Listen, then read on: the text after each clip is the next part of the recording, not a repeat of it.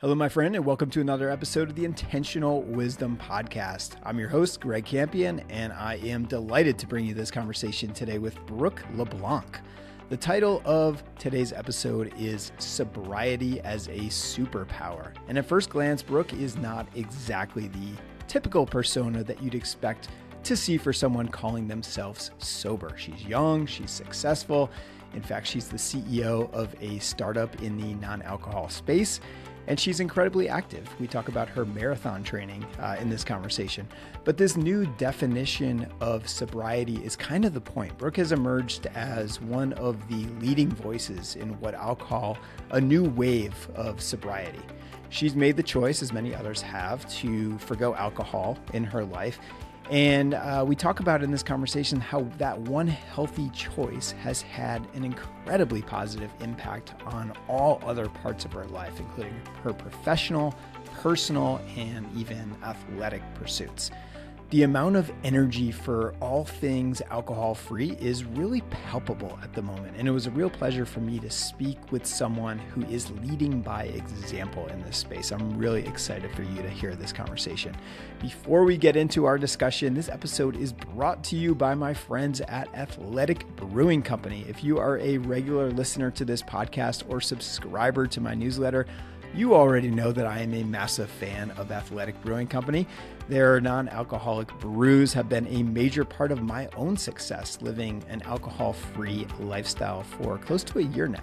I'm a big fan of both the quality and variety of brews that they have on offer, everything from I P As and Goldens to extra dark brews and sours. It really runs the gamut, which helps to keep things interesting. I also love that you can get it delivered straight to your door from athletic brewing dot com. That's super convenient. Personally, I like to mix and match, and I'm always trying out their latest brews, while I also come back to some of the staples, which for me are Upside Dawn, uh, which is a classic craft golden style brew that I absolutely love, and Athletic Light, which tastes great and only has twenty-five calories and five carbs. So if someone trying to live a healthy lifestyle, I can feel good about drinking that one just about any time.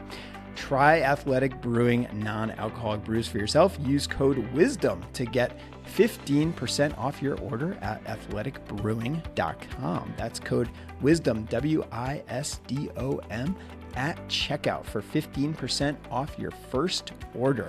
Near beer exclusions and conditions apply. Athletic Brewing Company, fit for all times. All right, my friends, here is my conversation with Brooke LeBlanc. All right, Brooke LeBlanc, welcome to Intentional Wisdom. Greg, thanks so much for having me. I'm so happy to be here. I'm so psyched to have you here. Um, I've been following you on Twitter for quite a while now, and I love all the content that you share there. Um, I feel like whether this is purposeful or not, I feel like you've kind of become uh, a leading voice in this whole movement or whatever you want to call it around um, sobriety or going alcohol free. And so that's been really inspiring to me personally as somebody who's, um, you know, given up alcohol for quite some time now. And it's, uh, it's become like a decision that I've been really happy with in my own life. But, uh, but yeah, I mean, you know, one of the first pieces of content that first introduced you to me and probably to many others, because I think this piece of content went super viral, was uh, a piece that you wrote called The Decision That Changed My Life, Becoming Sober. So tell me about that piece and what inspired you to write that. So that's what started everything that came to be, uh, becoming a name in this sobriety space and really building a brand Um, around just me sharing my journey um, and being really open and vulnerable on the internet, which is a scary thing to do nowadays. Uh, that was published in November twenty twenty-one. So that was right after my one year of sobriety. Uh, I published it on Mirror, which is like Medium on the blockchain. So yeah. I actually, I didn't edit it and I can't edit it. You can't remember. Oh. Oh, I didn't realize that. Okay, it's like on the permanent record yeah, now. It's immutable. Okay. It's, yeah, it's out there yeah. in the internet uh, for good. So that was very risky, uh, I guess, in hindsight. But in the moment, I really just wanted to answer everyone's question, which is why I quit drinking and did I have a problem? Mm-hmm. Um, mm-hmm. And just, this is probably good to go ahead and kind of preface before our conversation, but I wasn't yeah. an addict or an alcoholic. Um, mm-hmm. So I was able to go cold turkey when I decided that I wanted to make that choice for myself. But yeah, that was really awesome, um, putting that out there in the world and seeing people's reaction. Um, I know the night of, I turned my phone off after I published it and put it on Twitter. And the next day I woke up with tons of messages. Um, I still get messages, and that still circulates around the internet. So that that's really cool to see a piece of content live on and kind of impact people. Um, and it's already been almost two years now since I published that. Yeah. And it's in, I'm going to link to that piece in the show notes for people who want to go back and check that out. I highly encourage you to, because it's, it's more about, it's, it's not just about your decision to quit alcohol. It's almost like um, autobiogra- autobiographical in that it goes back and looks at, you kind of look at how you've personally developed uh, over the years and um, different paths you took. And then you talk a little bit about, you know, alcohol entering your life and, you know, why it wasn't serving you and things like that. So let's talk a little bit about that. I'm I'm actually curious, um, because I was actually thinking about this for myself recently, but what, what what's your first memory of alcohol being in your life? Oh, uh, so my parents weren't drinkers for the most part. Uh, we never really had it in the house. Uh, my first memory of drinking alcohol myself, mm. uh, mm-hmm. rather than it being modeled to me, was when I was in late middle school, early high school at a party. Uh, and I just remember looking up to people who were older and wanting to be like the cool kids. And that's really a huge reason as to why I and my peers started drinking younger, um, is you look up to people and you want to be like them, and you have so many social pressures to fit in and you want to belong. Um, so I guess just being at a party, being at a social function. Um, and then back in the day, at least, there wasn't all of this emerging science about the effects of alcohol. So really, it was just a default mode of becoming an adult. It's a rite of passage, is to have your drink and to hold a beer with your parent or to go to a social function and um, take shots with your friends. And so it's really just this ritual um, in the, especially in the United States, where it's really just prevalent, and it's such a default choice for a lot of folks. Yeah. I think a lot of people probably have that similar experience. And like, what's crazy to think about is like how young that actually is. Like I, I have a son who's about to go into middle school, and like, it blows my mind to think that like alcohol could be anywhere near any, he's still on the young end. He's just going into to sixth grade. But like, I, like you, like my first memory, I think back, I'm like, I remember being at a party in eighth grade, and there were, was drinking there, and like, I might've had a beer there. Like that might've been my first experience. But then right after that into high school, like drinking was a major part of the culture. And, and I, I was thinking about this personally recently. I was like, I wonder why I started drinking, and like, why did, why did drinking become like a part, a big part of my identity for those, certainly for those like high school and college years and a little bit afterwards. Like, I feel like it was like a pretty big part of my identity, but that wasn't like, it wasn't like strange. It was like all of my friends, it was a really big part of all of our identities. And I was thinking back, and I was like, really, if I really am honest and think about it, like back when I was like fourteen or fifteen years old, I was probably had like zero self-confidence, was like really, uh, you know, trying to figure things out, trying to figure out who I am and all that kind of stuff. And it was just like putting alcohol in your body was like a way to like ha- it, have some identity, but certainly that like help you with the confidence, like get you to a point where like you could feel like you could, you know, socialize with people. I mean, did you feel like it was like that for you as well? Yeah. And um, going back to the theme of having a ritual, it's a shared experience to yeah. uh, cheers with someone, or yep. to open a bottle of wine and split it. So mm-hmm. similar to the way that people treat food, I know actually in uh, Italian countryside, they call wine food. So they quite literally compare alcohol to food. Um, and the way that they consume it, and uh, kind of understand the nature of consuming it. So it's it's really a way to build camaraderie with your peers. It's a way to fit yep. in um, in a time when you're transitioning schools, which is a huge leap. You're going through puberty, so you have like physical changes and identity crises. Uh, yeah. And it, that it was very much so um, started with friends, and it was always something that I kind of consumed while around other people. Um, yeah. Yeah. Yeah. Okay. I want to come back to that because that ritual element is really interesting to me. And I want to talk to you about like how you deal with that today, but maybe before we get into that. So, um, you find yourself in, uh, New York City, you're working in the kind of tech world, you're navigating the pandemic, and then you make this decision um, that you want to quit alcohol. A lot of people were doing the opposite at that time and like really leaning into alcohol. So tell me about that. And I'm curious, like, was there one moment when you were like, okay, I'm making a change here, or how did that all come about? Yeah, the exact moment was a weekday. It was like a Monday or Tuesday afternoon. um, and I was sitting in a co-working space. And I was transitioning into the tech world, but I wasn't going to leave my job at a larger B two B SaaS company without having a job lined up. Uh, so I was working nights and weekends to interview, and I just wanted the extra bandwidth, uh, whether in terms of time or energy. So that was when I decided to go one week, no drinking. Um, and mm. after one week, I found just so much more time in my day to do ordinary things too, like hit my workouts daily, do my laundry um, on a every Sunday night cadence, and just kind mm-hmm. of systematize my life, and everything moved a lot smoother um, in addition to kind of work progress and my career advancements. So after one week, I decided to go dry for a month. After the month of October, this is October twenty twenty, I decided okay. to go dry for three more months.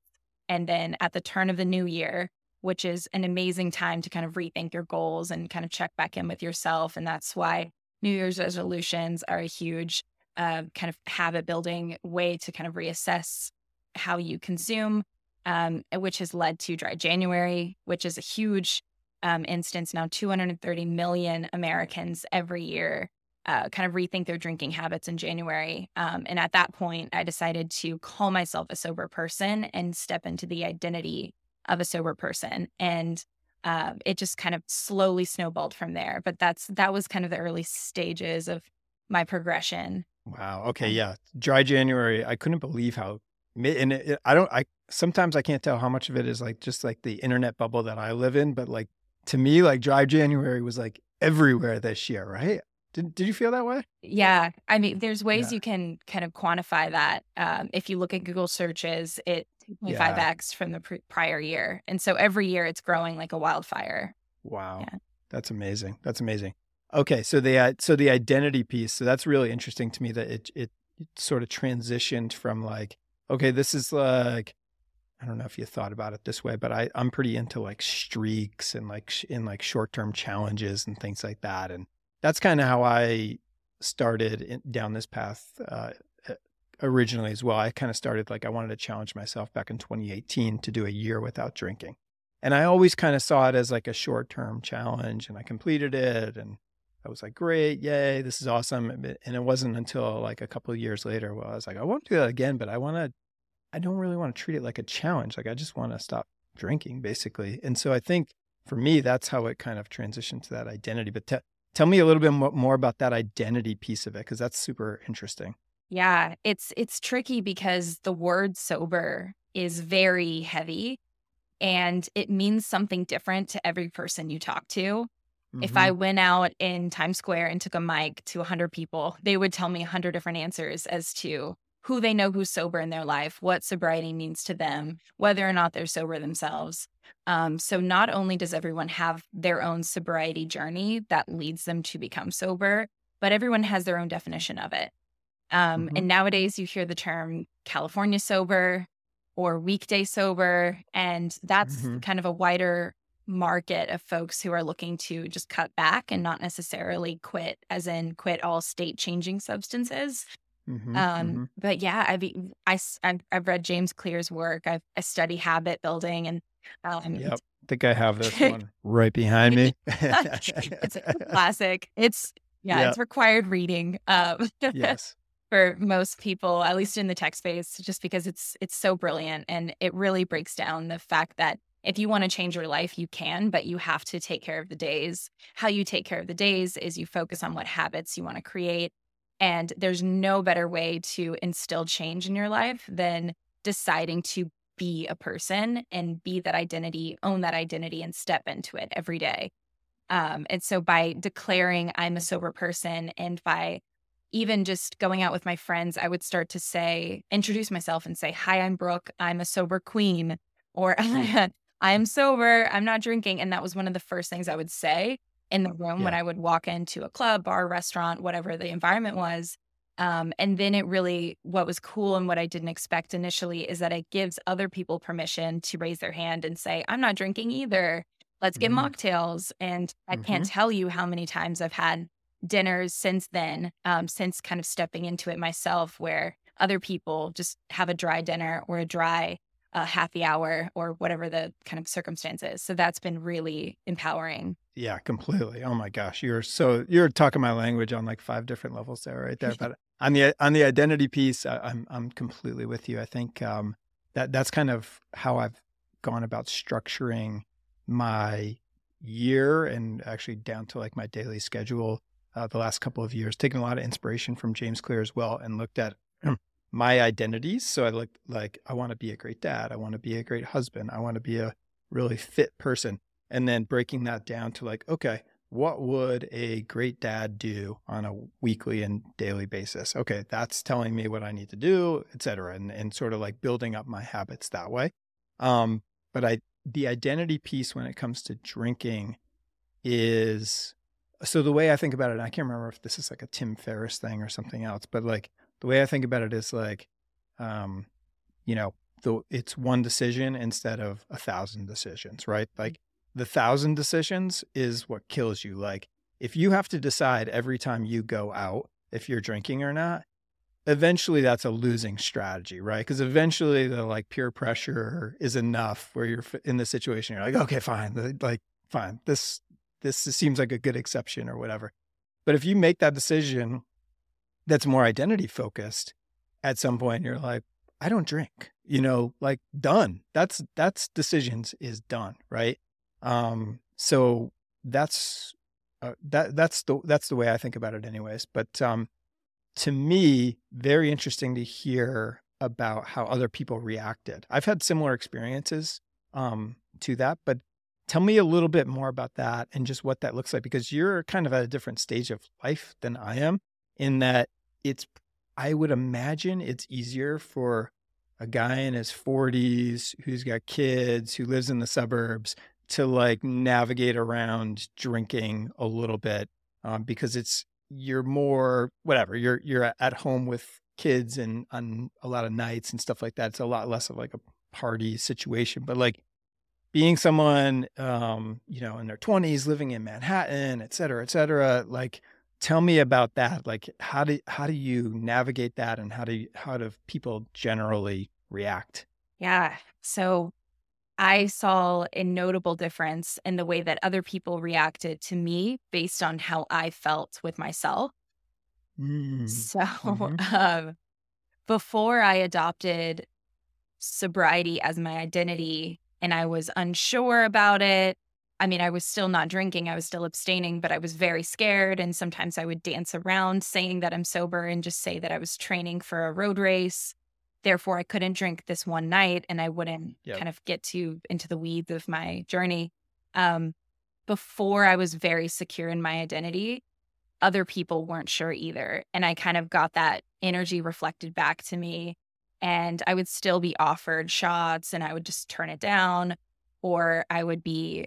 It just, it wasn't the right dynamic. Um, I, and I was still, I still had the same friend group too. So there was a consistency in the city I was living in, the friend groups I had, my family, uh, which is crazy because it's such an identity shift to go from a drinker to a non-drinker. Um, but most people, you're not introducing yourself again. You're not reintroducing yourself as, hey, I'm a non-drinker now.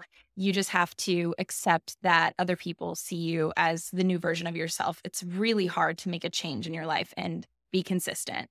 Um, and like what you said, not renegotiate with yourself on uh, going back against it, and just kind of sticking it out and seeing, does sobriety fit me and my lifestyle and my goals? Um, once I started to accept that identity, everything changed. because I could walk in the room, have confidence that I wouldn't be tempted, triggered, um, and no matter what projections people might have, because there are folks who will still turn to you and say, oh, did you have a problem? And look at you with the face as if uh, there was something deeply wrong and that you're not mm-hmm. making an empowered, healthy choice uh, because of whatever conditioning that they grew up with or whatever media and messaging that was on a billboard that taught them that alcohol is the only way to have fun and that it's boring not to drink, or whatever kind of beliefs that you come up against. And you will come up against these beliefs if you stick with sobriety long enough, especially if you travel and you experience different cultures and how they treat drinking and not drinking. Um, ultimately, it all comes down to the way you feel about yourself and the relationship you have with yourself. Um, and that really changes kind of the way that your external environment looks. But yeah, it is it is challenging. I'm not going to lie. Isn't that interesting that it's that it comes uh, the the role that identity and confidence play? Because I think about uh, it's almost like the polar opposite of when you're that fourteen, fifteen, sixteen year old kid, so unsure of yourself, so unsure of your identity, just want to fit in. And it's like, okay, yeah, makes sense. Alcohol enters the equation. This is a way to fit in. This is a way that maybe it gives me a little more of this like liquid courage, what have you. And then fast forward to what you're describing. I think you got there about twenty years earlier than me, but um, in terms of the, the the confidence in yourself and the ability to um, to say, this is who I am and I'm super comfortable with it and I'm super confident with this choice. And like, um, yeah, I mean, to me, like I walk into a room with friends now and I'm like, yeah, I'm not drinking. Like, uh, you know, it's funny. I was, I was at a work uh, thing down in Charleston a few months ago and I just, just met the chairman of this company and it was like this whole thing. And he was like, oh, he's like, you know, we're going to see how late night you can hang tonight. And I was like, you are going to be severely disappointed. And I came, I, I came out and he had this whole spread of like alcohol laid all over the table. I'm like, this is going to be super awkward, buddy. But like, I haven't had a drink of alcohol in like six months and I'm not about to start right now. And, uh, but like to your earlier point, like in that situation and many other situations that I have with friends, like the reaction was like, that's awesome. Like, congratulations. And oh, by the way, I'm thinking about doing that because this, this, this. Like, I love that you said that you get that reaction. I mean, do you, are you hearing that more from people these days?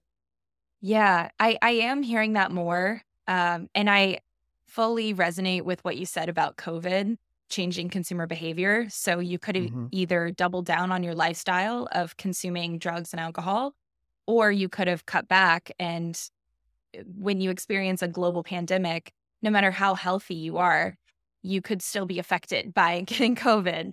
And sure. So it really made people kind of look twice at their day-to-day habits. Um, and that has kind of stuck with us over the course of the past two to three years. Um, so that's why we're seeing a, a growing interest in Medicine three point oh, which is preventative healthcare and people really wanting to take care of themselves and take agency over their lifestyle choices. And drinking is a part of that. All right, now we're getting into Peter Attia, which, and I have that book right behind me as well. You and I have the same reading list. I love it. Yeah. Um, so, okay, yeah, I, I love that. I love that. Now, let me ask you this um, tactical question: um, if you're in you're in these social situations, uh, maybe the, maybe let's get back to the, this idea of the ritual, because I really believe that is true. Um, so, I think one of the real positives and one of the reasons why humans have been consuming alcohol for thousands of years is the ritual nature of it. it. It is a great thing to be able to come together with friends and family and celebrate, and you break bread and you traditionally have wine or beer together. Like, what have you, have you found any substitutes that kind of can help fill that void for you, I wonder? Yeah. Uh, sharing a meal. Uh, that's really awesome. So I've read the book, Never Eat Alone. Uh, so that's a principle I try to live by, at least with mm-hmm. work. If I can meet people for a lunch, that's awesome. If I'm going out on a date, I prefer to go for dinner, not drinks. Mm-hmm. Um, mm-hmm. But yeah, ultimately, it just comes down to understanding the root of the connection with the other person. So when you strip away drinking, um, the nights when you have the most kind of vulnerable conversations with the people that you're around, whether or not they're friends, family members, coworkers, uh, it's really when you get honest with each other. And a lot of people think that you have to imbibe in a substance, drink alcohol in order to get to that level with someone, and you don't. Um, and you start to realize you never needed it in the first place. So um, it's also about just your conversation and how willing you are to open up and share um, and really listen to the other, other person that's with you too. So I think it has a lot to do with not just sharing meals, but also sharing your truth and hearing someone else's truth and seeing them for who they are, um, and practicing that muscle over time. It's not just about E Q, but it's about just being a good human in the world and treating everyone like your teacher. Yeah, I, I agree. I think, um, I think there's a, you know, possibly related to the, the, all the media and advertising messages that we've been pummeled with since we were born. But I think, I think there is a view out there that, uh, you know, I work my nine to five, I get to the end of the, I get to the end of the week and I need, I crave alcohol. I want that beer or I want that wine. I need it to relax. Personally, I think, I think that's really overplayed. And I think what we really desire, and I think this is kind of in line with what you're saying, is what we really desire is like relaxation, fun, and human connection. We really want to just like connect with other people. And that is like something that really helps us to recharge. Um, I found that that's really what I'm actually craving, not the alcohol. And, but for me, I do like, there is still something in that ritual of hanging out with friends and drinking.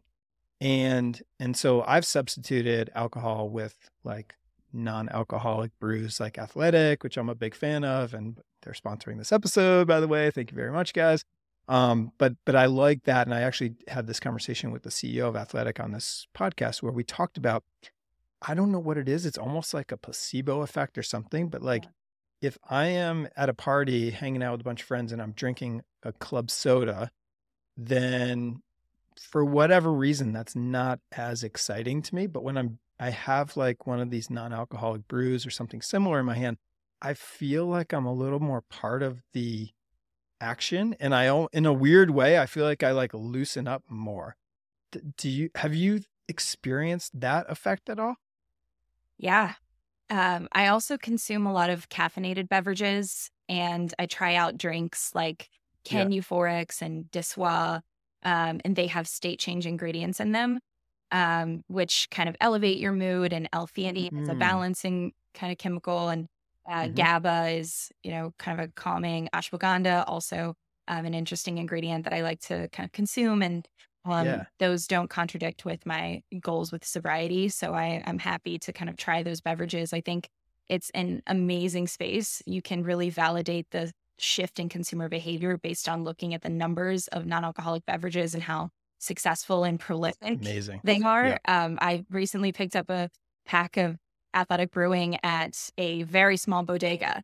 Um, so their distribution oh, is wide. Yeah. I mean, they're everywhere. And so good for good on them and good on the space, because it really helps you feel like you're a part of something special when you see a brand that's made for you, um, that says on the packaging that we're for the people who are taking one night off drinking. They're taking antibiotics so they can't drink for three months. Mm-hmm. They're trying for a family so they won't be drinking for a year, whatever your circumstances to not be drinking. Um, it makes you feel like you're a part of something bigger than yourself. And um, it does build community and kind of replace what you're missing when it comes to not feeling like you belong in a room of everyone drinking and imbibing. Mm. Yeah. Yeah. Yeah. I mean, there's, and you, I think you can feel a lot better about putting some of that stuff in your body. Like if you're putting something that's got L-theanine or ashwagandha in your body, like that's, there's a good argument to to put that stuff in your body anyhow, and in certain uh, cases. So uh, I, I feel like that makes a lot of sense. I feel like it's it's funny that it's taken us this long to get to a place where these types of drinks are so uh, common. Um, but yeah, there's more and more coming out. There's one Uh, I don't know if you've tried the one called Recess before, but like I, I had like a Recess. It was like a non-alcoholic margarita. That was really good. And that's like nice. Like, okay, I'm having a Mexican dinner and like this actually tastes really good. And it's got some of these, like, I guess what I would call, like you mentioned, mind altering ingredients. Like I was, they're pretty mild, I would say, but like it's that, even that is like probably a little bit of placebo effect. Like, okay, I'm drinking this. It's different than drinking just like a club soda. And it's like, I feel chilled out, you know, like, so there, there's something to be said for that. Um, okay. So you are, congratulations, by the way, I believe about to come up on a thousand days sober. Is that true? Yeah. We're about five days out. Oh my gosh. Wait, what's the, uh, what's the official date? 'Cause I want to see it. Maybe I can time this podcast release with it. Uh, July first is one thousand days. Amazing. Congrats. That is exciting. Um, Okay, so let's say somebody's listening right now and their interest is piqued and they're saying, okay, you know, I may want to start either cutting back on alcohol a little bit or rethinking my relationship with alcohol. You're somebody who is kind of a veteran at this stage, about to hit a thousand days. What would you tell somebody who's who's on day one? Oh, I mean, the two best pieces of advice for anything you want to take on, any type of life challenge, is to just get started and just keep going. Um, so I would kind of, I would make it, you can make it smart. So you can make it time bound or actionable, um, or kind of center it around something very specific in your life. So let's say you're doing seventy-five hard. You can do seventy-five hard and take seventy-five days, no drinking, and see how you feel after. Um, if it's something you want to reincorporate back into your life, then do it. Uh, there are no rules. And especially the younger that you go, when you experiment with sobriety, with Gen Z and this new younger wave of uh, kind of breaking out of the boxes and not really wanting to be defined, you can make sobriety be whatever you want it to be. It doesn't have to, you don't even have to call yourself sober. Um, you can do whatever you want and you should feel empowered to. And there's the tools like the non-alcoholic beverages in place to help you. Um, there's also tons of other substances that um, I don't personally take, but I have heard some really interesting research on, like microdosing. Um, so really, I think that with consumer behavior um, at a younger, if you just kind of look at kind of the younger trends, um, I think that if you just kind of ask yourself, what's most important to me? How do I want to feel? And you go one weekend off or you take a month off, then then that's really useful. Um, something that I will say that helped me a lot and that I would recommend for someone new on their journey is to have a journaling practice or some way to kind of check in with themselves, um, just to make sure that you're on the right track and that you still feel aligned with what you want to do. Because at the end of the day, this is a choice you're making for yourself and your body and your future. Uh, so I have about six five-minute journals that I've filled out over the course of the past few awesome. years. Um, and I even have a journal from the first six months of not drinking. Oh, that's cool. Uh, which is really beautiful to go back in October twenty twenty mm. and see how exactly how I felt each day, every morning and every night, just writing a few lines. Oh, wow. That's um, cool. Yeah. So a journaling practice and then just just starting and figuring it out, treating it like an experiment.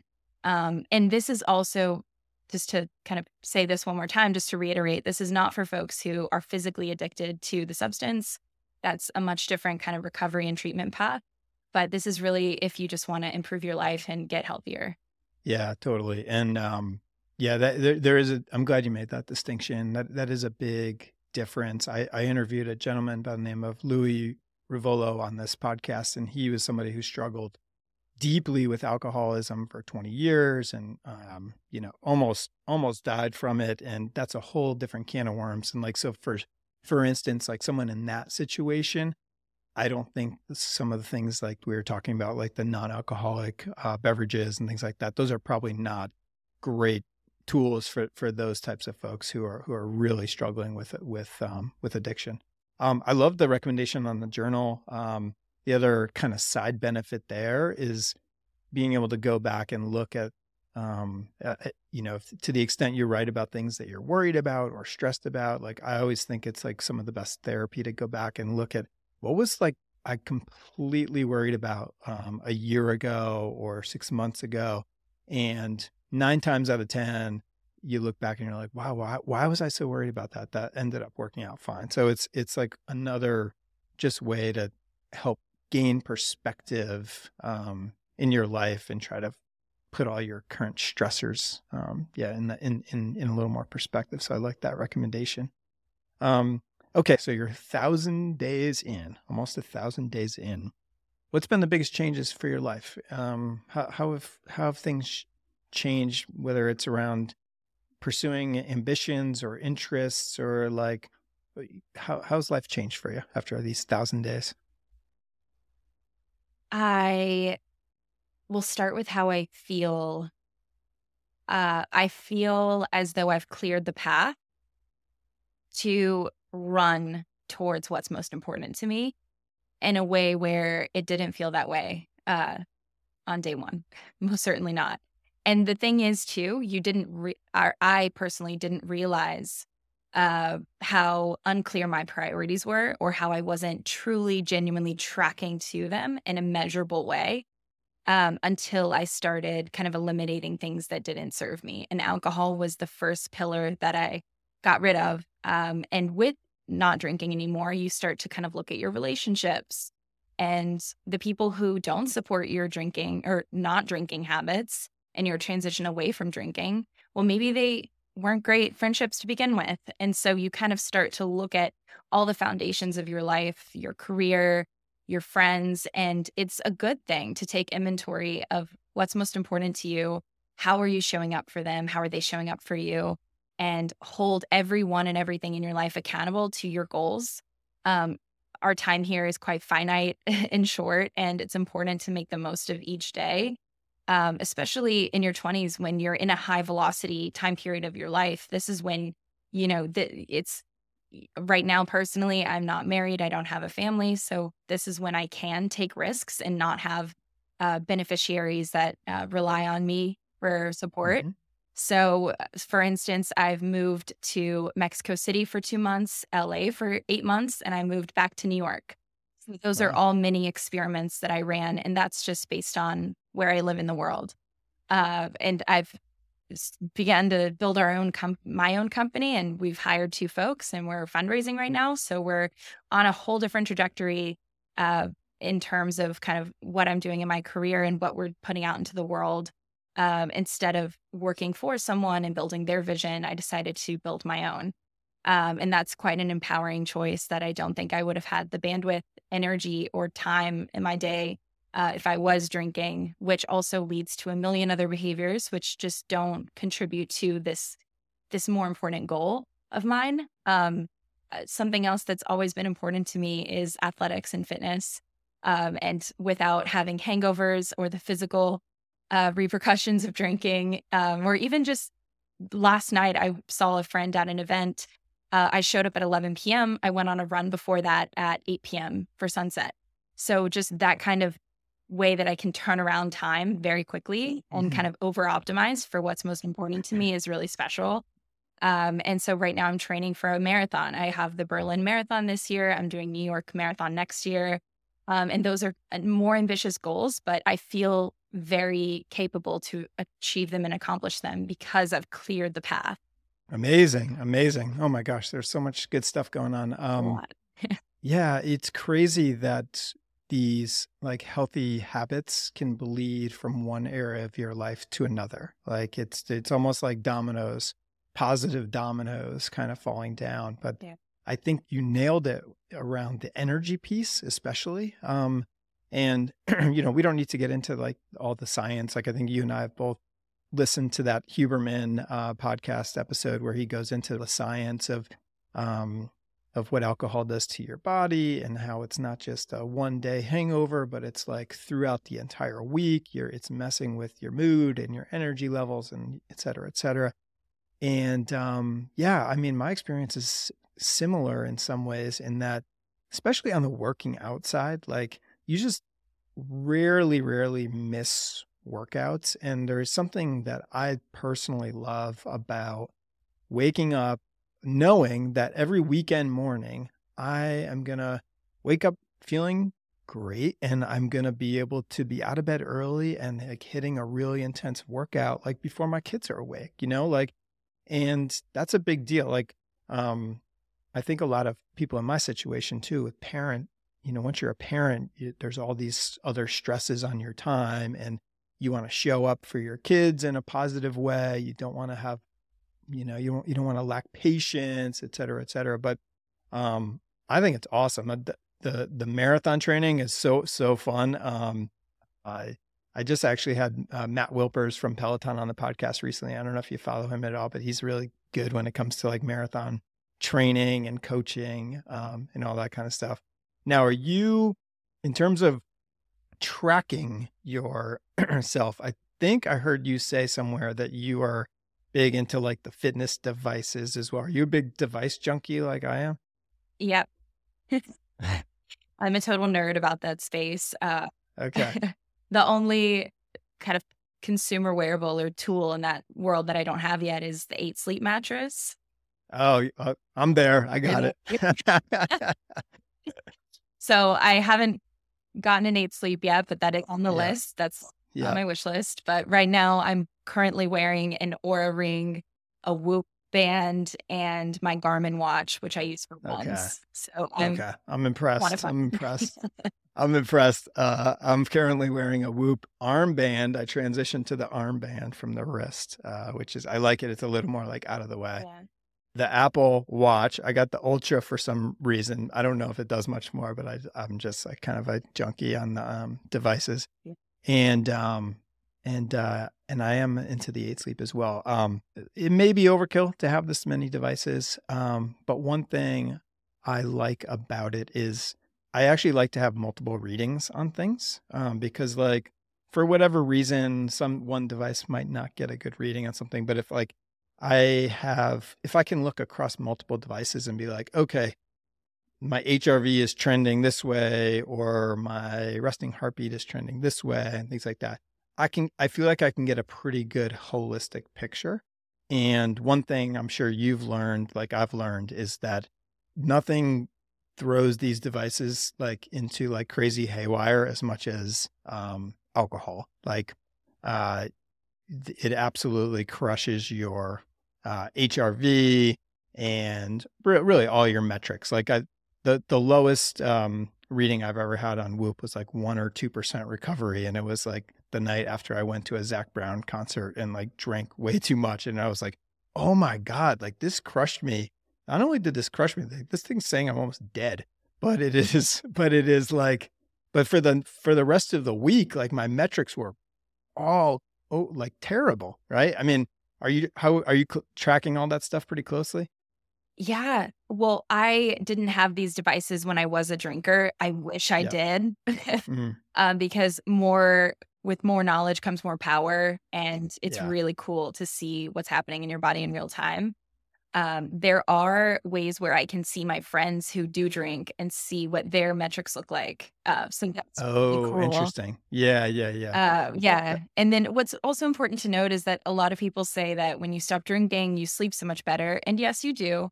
But I have also had plenty of nights where I'm just stressed and then I don't sleep well. So mm-hmm. it's also really beneficial to look at it as a non-drinker, just on how to optimize your metrics in your day-to-day. Yep, yep. You know, the other thing I think is that um, I, I actually think when you take alcohol out of the equation, you actually get a much like purer, if that's a word, reading on all your stats. Like in in other words, I feel like it's much easier to be like in tune with your body and realize uh, when something is off. Like I can tell now if if I'm starting to get sick or if something is Something is a little off. I feel like when you're putting alcohol into your system all the time, it almost like dulls the your ability to sense that. And so when you're not putting alcohol in your body, I feel like it's much more fine-tuned. Um, that's just been my personal experience. Um, okay, the new business. Uh, I I don't know how much you can disclose, but I, I want to ask you about it because it sounds really interesting. I know it's something to do with this space that we've been talking about, and the fact that you're hiring and raising money and all that stuff. Wow, that is so exciting. So tell me what you can tell me. Yeah. So we're building a company. Uh, it's called Edge, and that's a nod to the straight edge movement of the late eighties and early nineties. Um, I'm deeply inspired by the counterculture movements of street, skate, and hardcore punk. And that's kind of where this kind of branding came about for our company. Um, and we're marketing to the Gen Z audience, kind of younger people like me who are looking to cut back or quit, but they don't really have a solution in place to hold them accountable. So we're going to provide you with support groups. We're going to pair you in cohorts based on your health goals. So it's for people who aren't fully sober, or they are fully sober and they just want to be held accountable. Uh, so we're really going after kind of a new market of people. Uh, we're going to be able to integrate with their wearable solutions and kind of give them a better holistic picture of what their sobriety journey looks like. Um, the old paradigm is very different. Uh, sobriety was seen as binary. You either were all in, a drinker, or all out and completely sober. And that's not really what the average consumer kind of looks like in their day-to-day life. Um, mm-hmm. And it also, it works for me because I I don't drink any alcohol and I just count my days. Um, and so I have a cumulative tracker. Um, this October will be my th- third year of doing that. And that works for my journey, but that's not what everyone's journey looks like.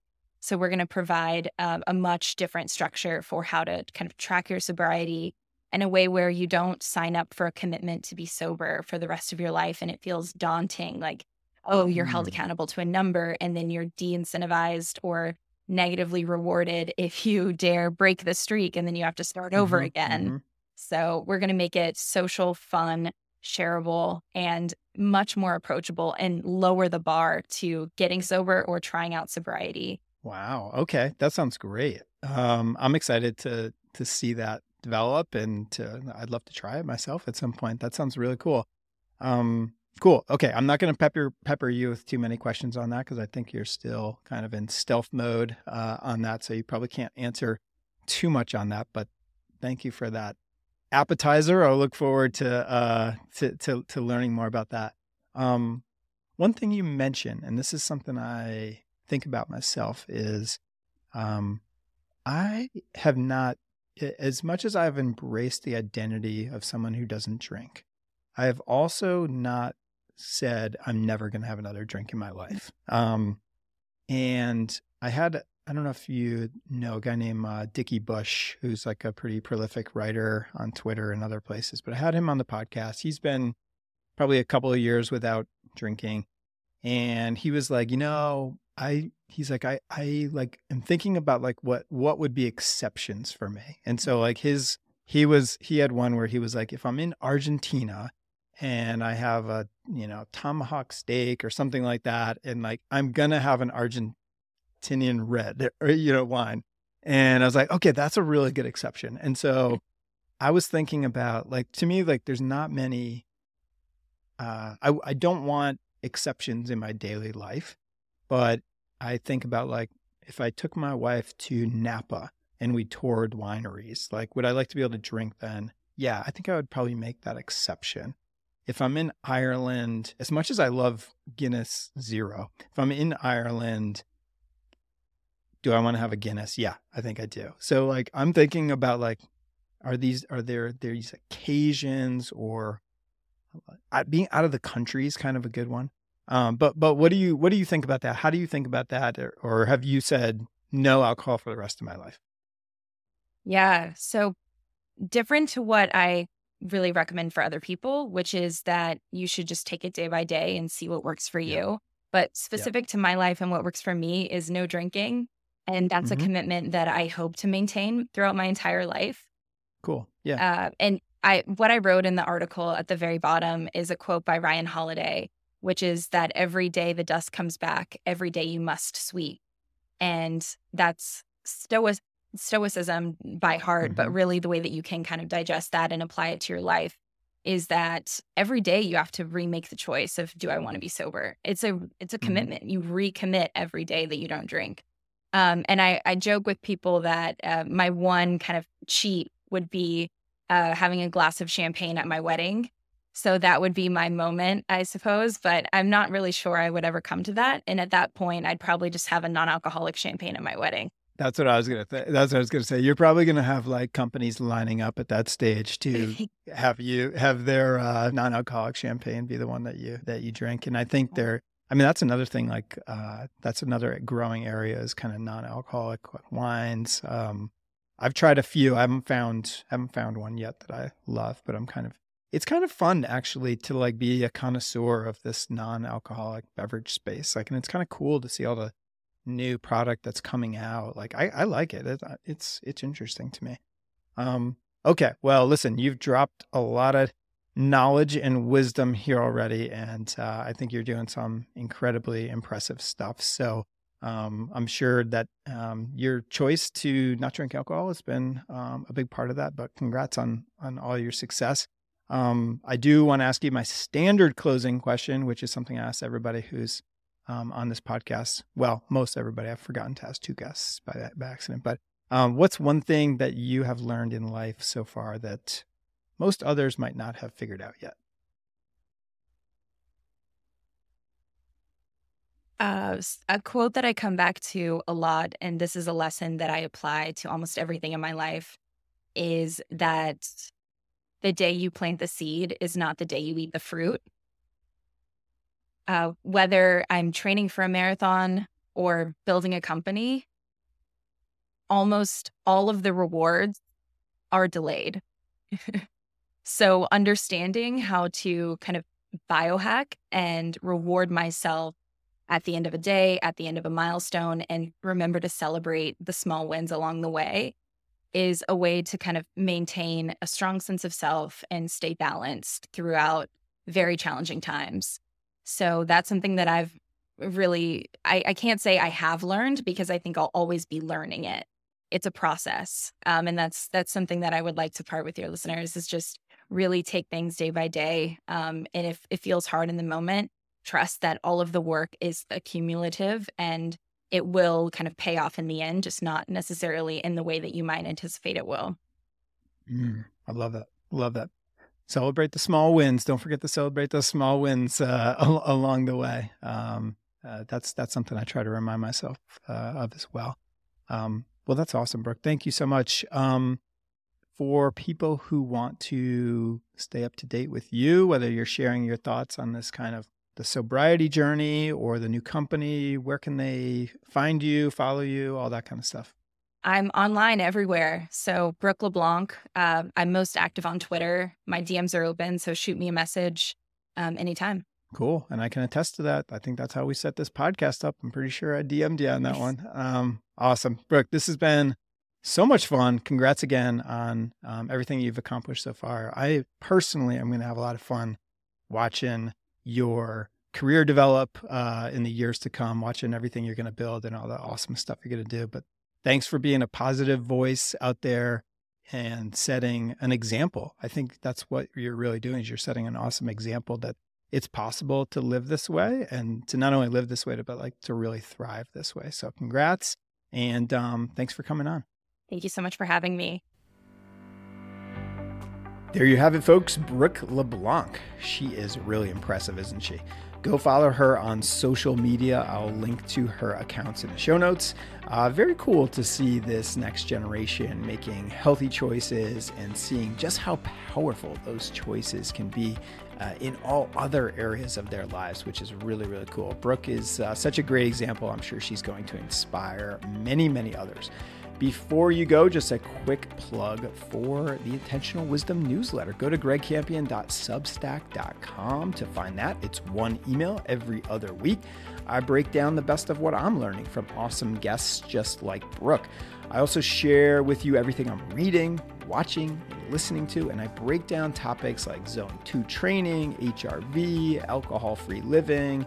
I break them down into simple, practical, and understandable terms so that you can apply these things for yourself. Check it out, greg campion dot substack dot com. Thanks for listening, and I will see you next time.